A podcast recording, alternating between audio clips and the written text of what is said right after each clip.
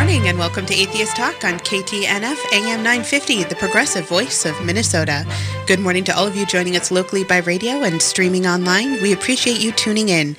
Today is Sunday, May 13th, 2018, and I'm your host, Hertzie Hertz, and I'm here to talk with Maddie Love, and on Skype we have Michael Moore. This is a open conversation, and we welcome and encourage your listener interaction with your phone calls to 952-946-6205, your emails to radio at mnatheist.org, or tweet us at, at atheisttalk.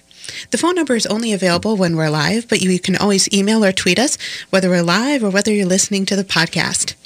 Maddie, Michael, good morning and welcome to Atheist Talk. Morning. Morning. Thank you for having me. All right. So, Michael, you are an occupational therapist, correct? Correct. All right. So let's let's start with the basics because, admittedly, uh, I had to Google this. um, so, what exactly what the what is an occupational therapist? It's a great question. Primarily, we are trained in physical medicine and rehabilitation. Um, it's a basically a therapist career track that got started roughly after World War One, when soldiers were returning from war with PTSD, shell being shell shocked, and it was the, the, type of nursing that opened up to try to help them actually acclimate back in society through engaging in functional activities, essentially. And then it grew and became more expansive and just incorporated basic physical rehabilitation, such as if one had a stroke, then you need help basically learning compensatory strategies to learn how to button your shirt, to work on balance training, to just a whole sorts, a whole plethora of different things for activities of daily living. So it's, it's kind of a neat, it's a neat career because it, it can, can apply to so many different things in so many different ways. And it's a, it's a really kind of a neat job. That does sound kind of interesting. And I'm guessing, of course, that, that like many jobs that expand, um, you get specializations. So what's your, your specialization? Uh, for the last 10 years, I've been working primarily with children with autism and ADHD uh, in the public schools. Um, and I just started a new job, and I'm in training for that right now, working with pediatrics for home care. Um, and so, primarily, I've been working on my specialization in, into understanding autism and ADHD and, and basically the surrounding um, social um, and environmental phenomena of those, whether it be um, neurological or whether it be more societal based. So, so basically, what you're saying is vaccines cause autism. No, I'm not saying that. I still, you know, I still run into that and actually have personal friends that I actually have to, you know, go over again and again and again that vaccines do not cause autism and that they should vaccinate their, their child. And I have to, and actually, I've, and I've tried to become better at articulating as to why. Um, the, the fear mongering out there in the world is is just ramped on 10 and uh, i don't blame the typical parent for being very reticent or having a lot of anxiety over that over that subject matter. So that's why when i was asked to do this i'm more than happy to, to go on and try to help and try to explain things. There's tons of material online that people can always go and look at. Paul dr paul offit is a great resource for that. He's written um, several really really good books on on on vaccines and their importance and their safety. Yeah, we actually had Paul Offit, Dr. Paul Offit on as a guest about, I think, three months ago, four months ago. Oh, yeah. Was that yeah. the one with uh, Greg? Yeah, I was really bummed out because I really wanted to talk to him. I know. I, admittedly, because I, I think I hosted that because um, we did it like, it was so funny. We all did it remotely. and, but, so it's interesting because I just got to sit and then listen to the two guys talk, and yeah. it was awesome. Dr. Paul Offit's so smart. I actually, Michael, I had never heard, you know, I feel like I'm privileged enough to have never heard of occupational therapy. So the first thing I did uh, when Hertzie and I were talking about this is I went to sciencebasedmedicine.org and uh, looked for it. I was like, oh, I don't see any articles on occupational therapy. This is a good thing.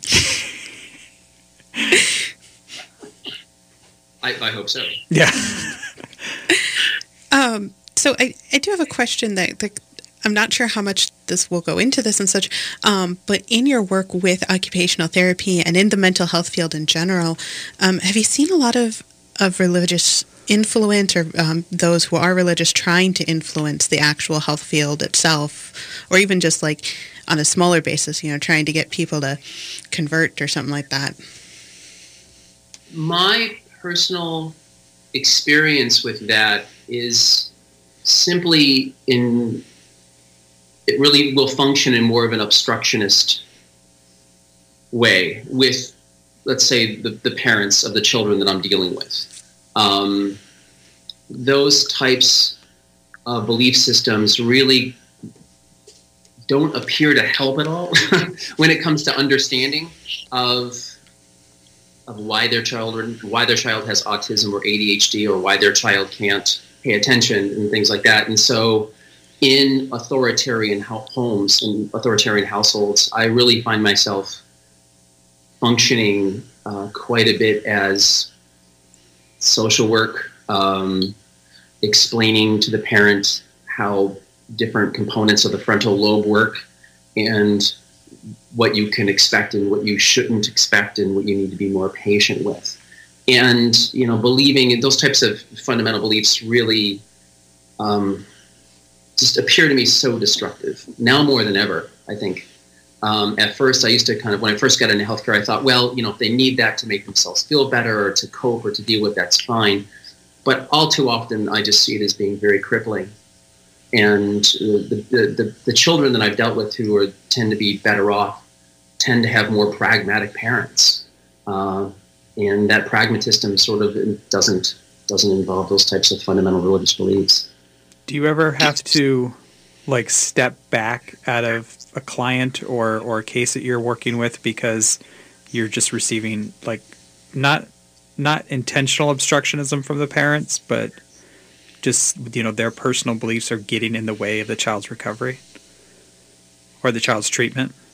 Well, ultimately, I have to step back because the the parent is the, the caregiver um, and have legal you know rights over the child, and so I'm simply there to to help.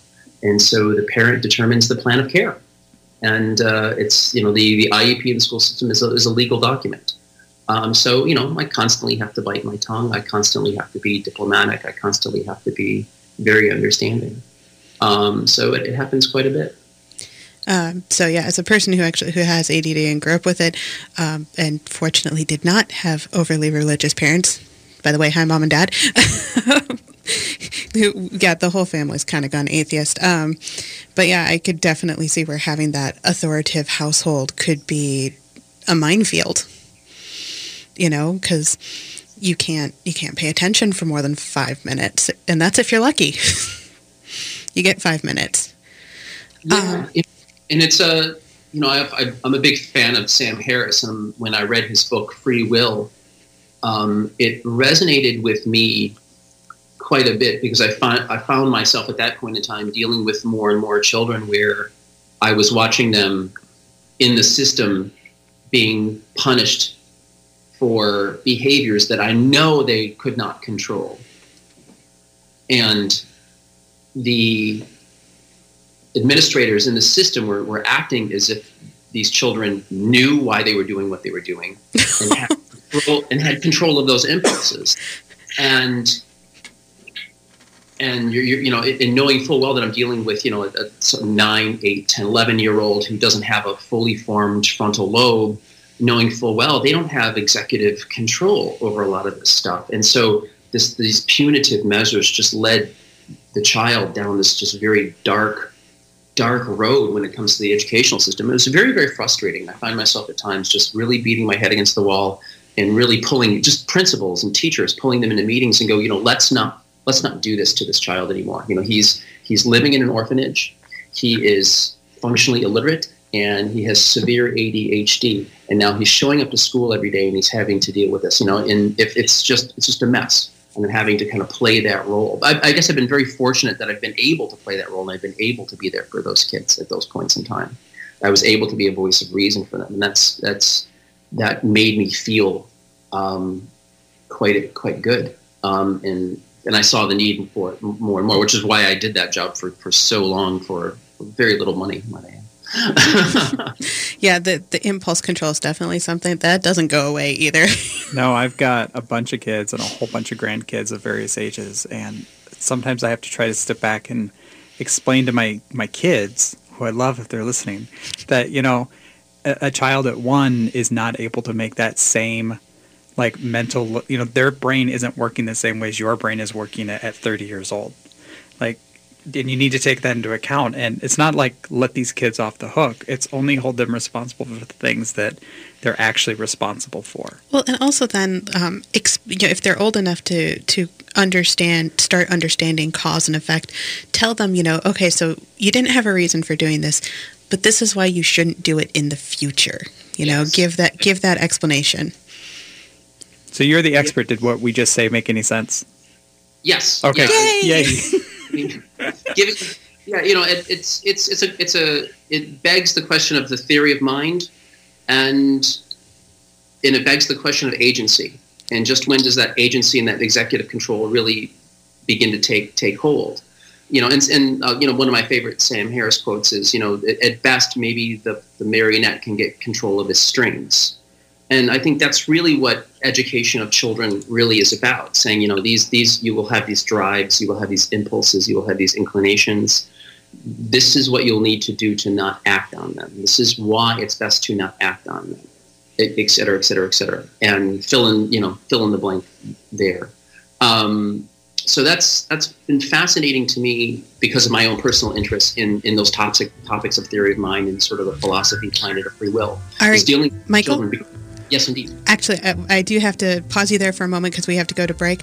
Um, but please do stay with us through the break. We'll return to Atheist Talk with in studio guest Maddie Love and on Skype Michael Moore. I'm Hertzie Hertz, and you're listening to AM 950 KTNF, the progressive voice of Minnesota.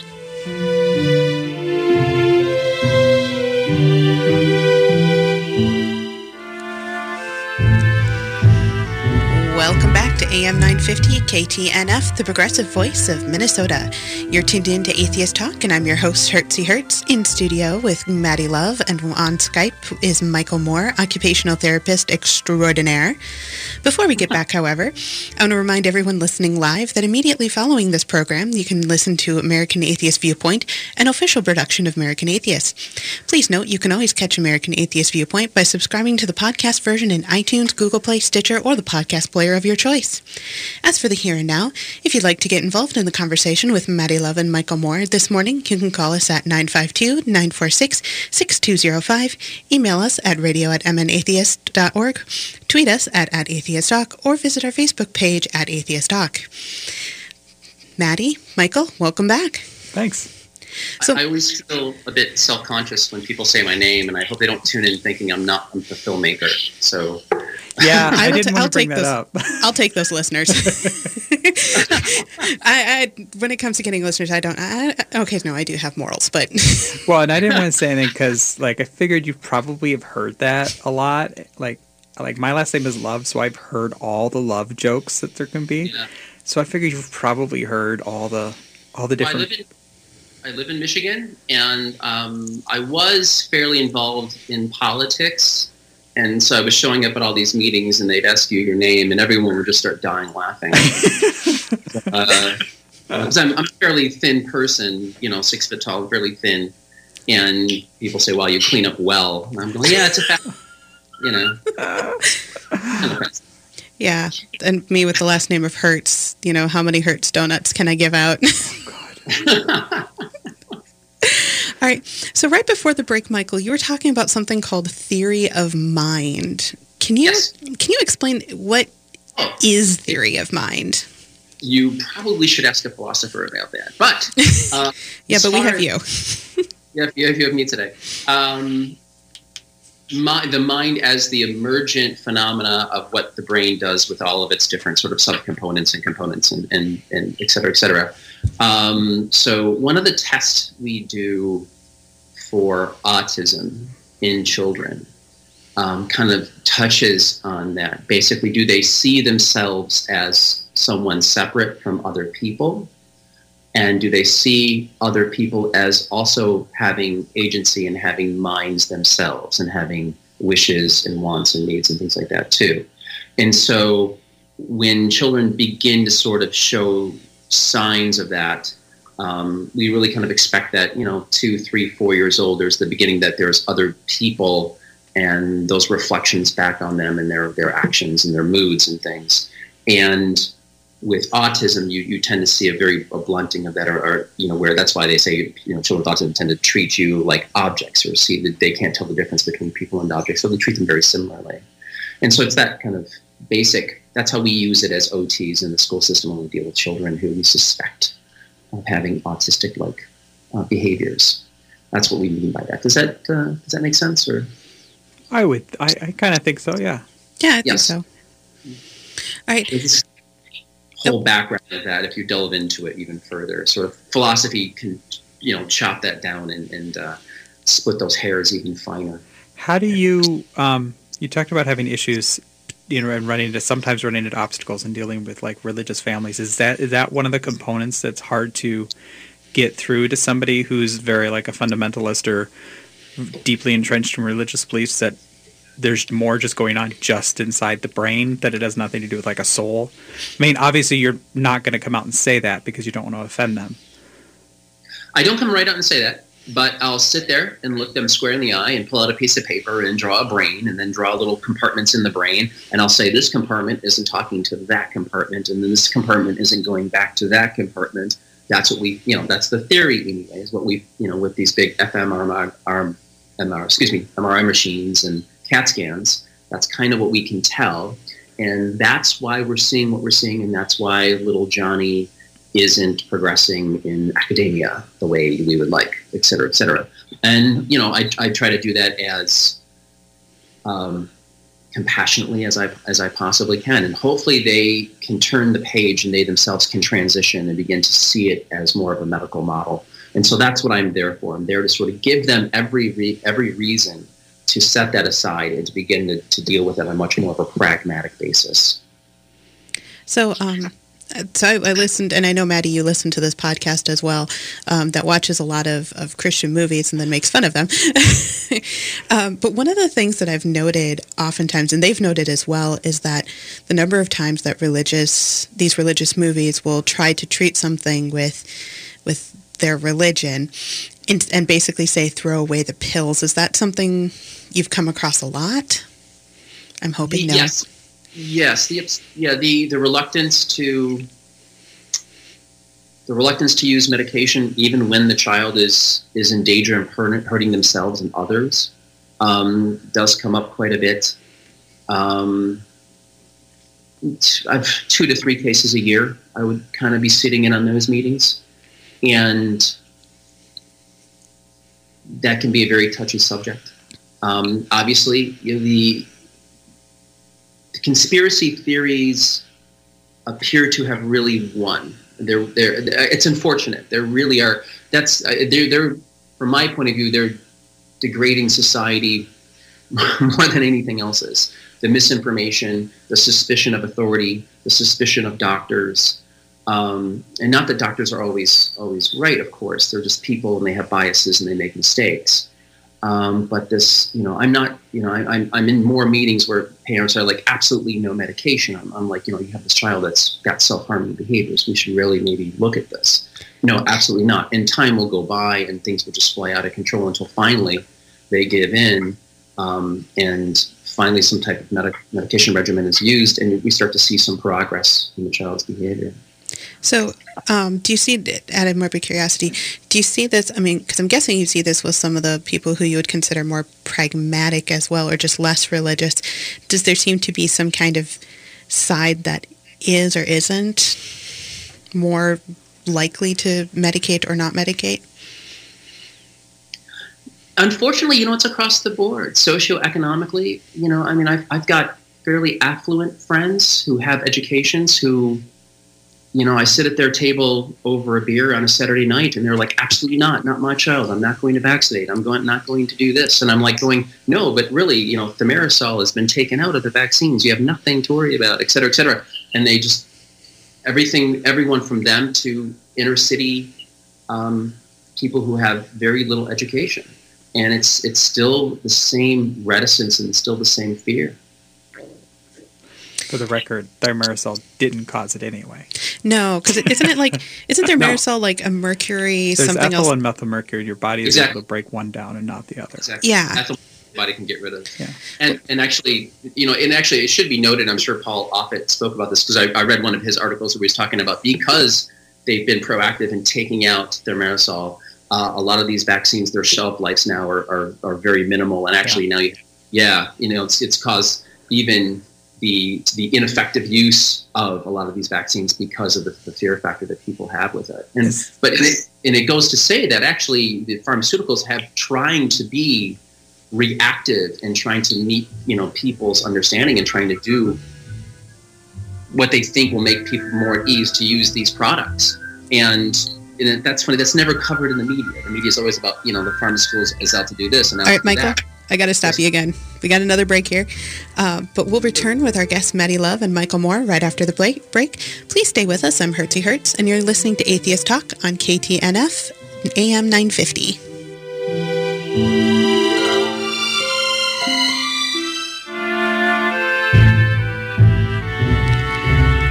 Welcome and thank you for tuning in to Atheist Talk on AM 950 KTNF. I'm your host, Hertzie Hertz, and we're having what I would classify as a fascinating conversation with Maddie Love and Michael Moore.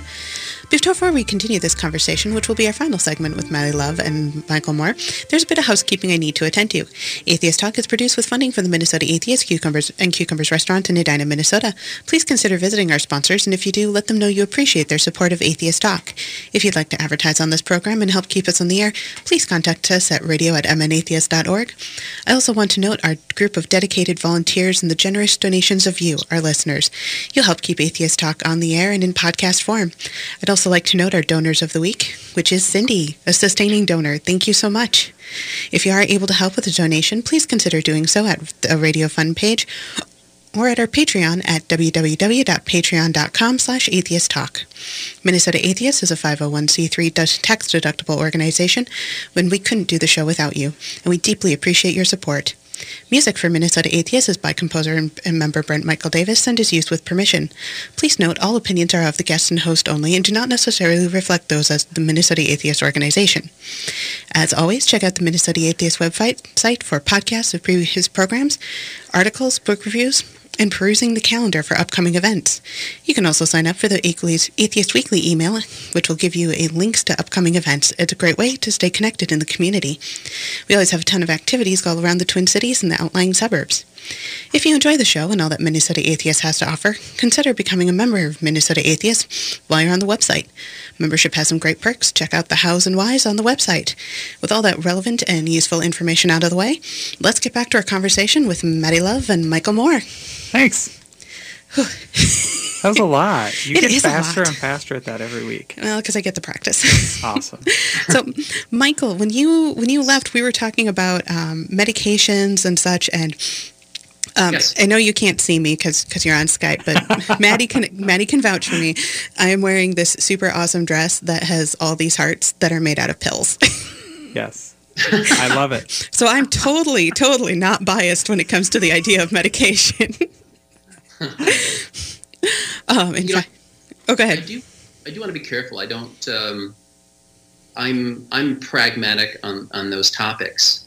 Um, I really try to when engaging in my caseload, I really try to sort of understand that you know those medications are, are powerful, and in a developing mind and a developing neural system, there is this preening process that goes on with the neurons that a great deal as a as a teenager, and the introduction of medications into that system can be quite dramatic. And so, as a healthcare professional in that field, working with clients, I want to be very careful and I want to, you know, only suggest those types of interventions only when it's only when it's necessary. Only when I think that any type of behavioral therapy or change in the environment uh, will not be enough. So I, I want to make that very clear. I don't want to sound like I'm I'm for or against um, anything more than I'm not. So. So if I understand you right, you're for giving people that need healthcare the kind of healthcare that they need.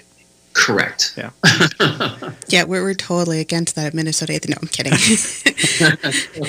Again, the, all opinions are of the hosts and guests only, do not ref- necessarily reflect the Minnesota Atheists as an organization. and that's you know that's why I have to go through the training that I have to go through. And that's why doctors have to go through the training they have to go through, and nurses and social workers in the schools have to go through the training they have to go through. These are not these are not easy questions, and sometimes there's not easy answers. And um, so I, I I am, and that's why I'm doing this. I, I'm I'm very empathetic to to the confusion and fear that exists in my clients and in my clients' families you know that's why i try to do this and i want to be better at at helping them and articulating um, the types of interventions that and the reality of the situation as well and say what can you expect with this you know what you know i had one one case where uh, the child just was not learning they they were unable to pay attention and i was very careful in articulating it to the mother saying you know even if we introduce this this medication and they can focus it's still going to be an uphill slog for several years but he will have a fighting chance if it works the way I think it did. The mother eventually agreed. The child was put on the medication, and what happened is exactly what I said was ha- what happened, and that made my credibility much better. I didn't overstate my case to the parent. I said, you know, this is what's going to happen. This is what I think will happen. This is what we'll need to do afterwards when we start seeing him able to sit in class and focus. And so I'm, I'm, I'm proud of that as a professional. But that took me 12 years of hard clinical work to get to that point when before I could make that type of judgment. And that's I just want to underscore that for, for the listeners to understand that that's it takes a lot of lot of time to, to gain that type of experience before you can stand up and say, you know, I think I think X and, and let's give it a shot. Uh, and and medication, I mean, it's there's always questions of exactly how well it's going to work and such um, even as an adult, you know, when, when your brain is is set, supposedly set, um, it can be tough. So I have a question because I actually didn't know about this until I was looking at your interview with uh, Robert and the Right to Reason podcast. Apparently, there's kind of some kind of conspiracy theory about over medication and school shootings. Yeah, I, I actually noticed. Um, I don't think it came up in that discussion, but I actually I was perusing through uh, a certain radical conspiracy theory magazine. I, I don't want to give the the jerk a shout out. So please don't. Malik owns. It kind of rhymes with. and uh, and sure enough, I saw them. I saw it, one of the articles where I mean, of course, there's no sources, and it's not you know it's not a credible journalist who wrote it, but they were saying that one of the one of the shootings or the military bases the soldier was on Paxil, and they were attributing it back to the Paxil. And this this goes back several years, but that's the first that I noticed it. And so when Robert asked me to do that show, I was not surprised that it had steamrolled between then and now. and now they want to blame it on you know antidepressants, so they want to blame it on ADHD medication, um, which is which is hilarious. But yeah, because I was going to say like the stronger of the medicine, as, as, an adult at least, the stronger medication I took was Strattera. And I think the worst side effect I had was uh, nausea for like the first two weeks. yes. Yeah, you know, and a lot of those medications don't really cause the change in personality that, you know, that these, these um, fear mongers are basically uh, ex- explaining. So it's not. No, it's I, not, not them. In fact, again, this is anecdotal evidence because this is personal experience, but it's like the, the first time taking some of those medications, I actually felt more of myself than I was before because I was actually able to to hold a number in my head for more than two seconds and keep that memory going. Yes. Yeah. Well, and the Yeah. number, sheer number of people on antidepressants, for good or bad, and I think it's for good. Um, we haven't seen a, a, a matching statistical rise in shootings. I mean, yes, there's a lot more shootings, but it's not matching or, or starting with. It's there's not even a correlation to start even looking for a causation. It's kind of like D and D in the 1970s. I'm sorry, I had to bring it back because it's. I'm sorry, moral panics and the satanic panic is kind of my thing. Oh, is it? Because I, I remember growing up during that. And that was that was kind of funny. I was a big metalhead in my teenage years during the 1980s, so I was, I was constantly being berated with all these evangelical Christians just screaming in my face about Satan and all this stuff, and I just thought it was the bizarrest thing in the world. You know, we Uh. we can talk about that if you want to do some Patreon only stuff. Sure, that'd be great. awesome, cool. All right, um, and then maybe maybe I'll invite you onto the other podcast. That'd be awesome. Maybe. Yeah, I was. Uh, I was a big metalhead in the '80s, so I experienced the whole. oh, whole awesome! so I guess so. I guess the, like what you were saying in the second segment in this is there really is kind of a. I mean, like slightly understandable, but there is kind of a moral panic when it comes to to medications. Well, I, I think we should be concerned, but at the same time, that's why I'm doing this show is to sort of explain. I've seen it work. I've seen it save lives, and I don't want to overstate that, but I've I've seen it take a child who was, you know, I mean, they were illiterate, and you know, they were eight years old. They weren't learning to read or write. They they couldn't. You know, I, I had an eight-year-old. If you sat him down with a pencil and you say, "Write the alphabet for me," they could not do it. Um, and then you introduce finally that, that medication, and then you go back to all the, the behavioral therapy and the interventions, and all of a sudden the child can do it. They can follow commands. Here's a pencil, write your name at the top of the page. Now write the alphabet. Those innate abilities that neurotypical people take for granted that the whole educational system is designed for. If you have a child that shows up that doesn't have that, that's that's so horrifying for them. And I was watching this child, no, not only fall behind, but they knew they knew they were falling behind. So they were they were experiencing low self esteem. They were experiencing anxiety and panic attacks because they knew they weren't getting it and they knew they were being marginalized. And there's and, there's a name for that too. I think it's like ADD rejection or something, where um, where it's like if you if you and I know and this might be specific to ADD, but because you know that there's so many problems and such, you can develop like a whole host of other issues. Yes. Yeah. Yeah. Yeah. And I think that's when also too you, will see some of them turn to, to drug use as well. Um, it's it, that's it's self medication at that point in time. And some of them I've seen that in a couple cases over the years um, as teenagers, um, and that can become a whole other long fight well into their 20s. Oh yeah, because I mean, because basically the the and again, this is ADD only. I know that autism has its own spectrum of of medications, but it's anything that's a stimulant can help. So, you know, if I'm my meds aren't working so well, I'll grab a cup of coffee or something. it's like let's yeah. see if we can perk it up a little bit. yes, indeed. Yeah, I'm on Wellbutrin right now, and originally it was an anti um, antidepressant, and I've talked to people who have took it as an antidepressant, and it's so funny to listen to them because they're like, "Oh man, I was just shaking the whole time." I'm like, "Yeah, that makes me that lets me like concentrate." yes. Yes, yes, yes. Have you tried um, as well as as well with the medication regime? Have you tried meditation and mindfulness training or anything like that? Not yet. Um, partly because I need five minutes. I'm, a, I'm, I'm one of those people where it's hard for me to say no to things. Um, so I, my schedule is usually pretty busy.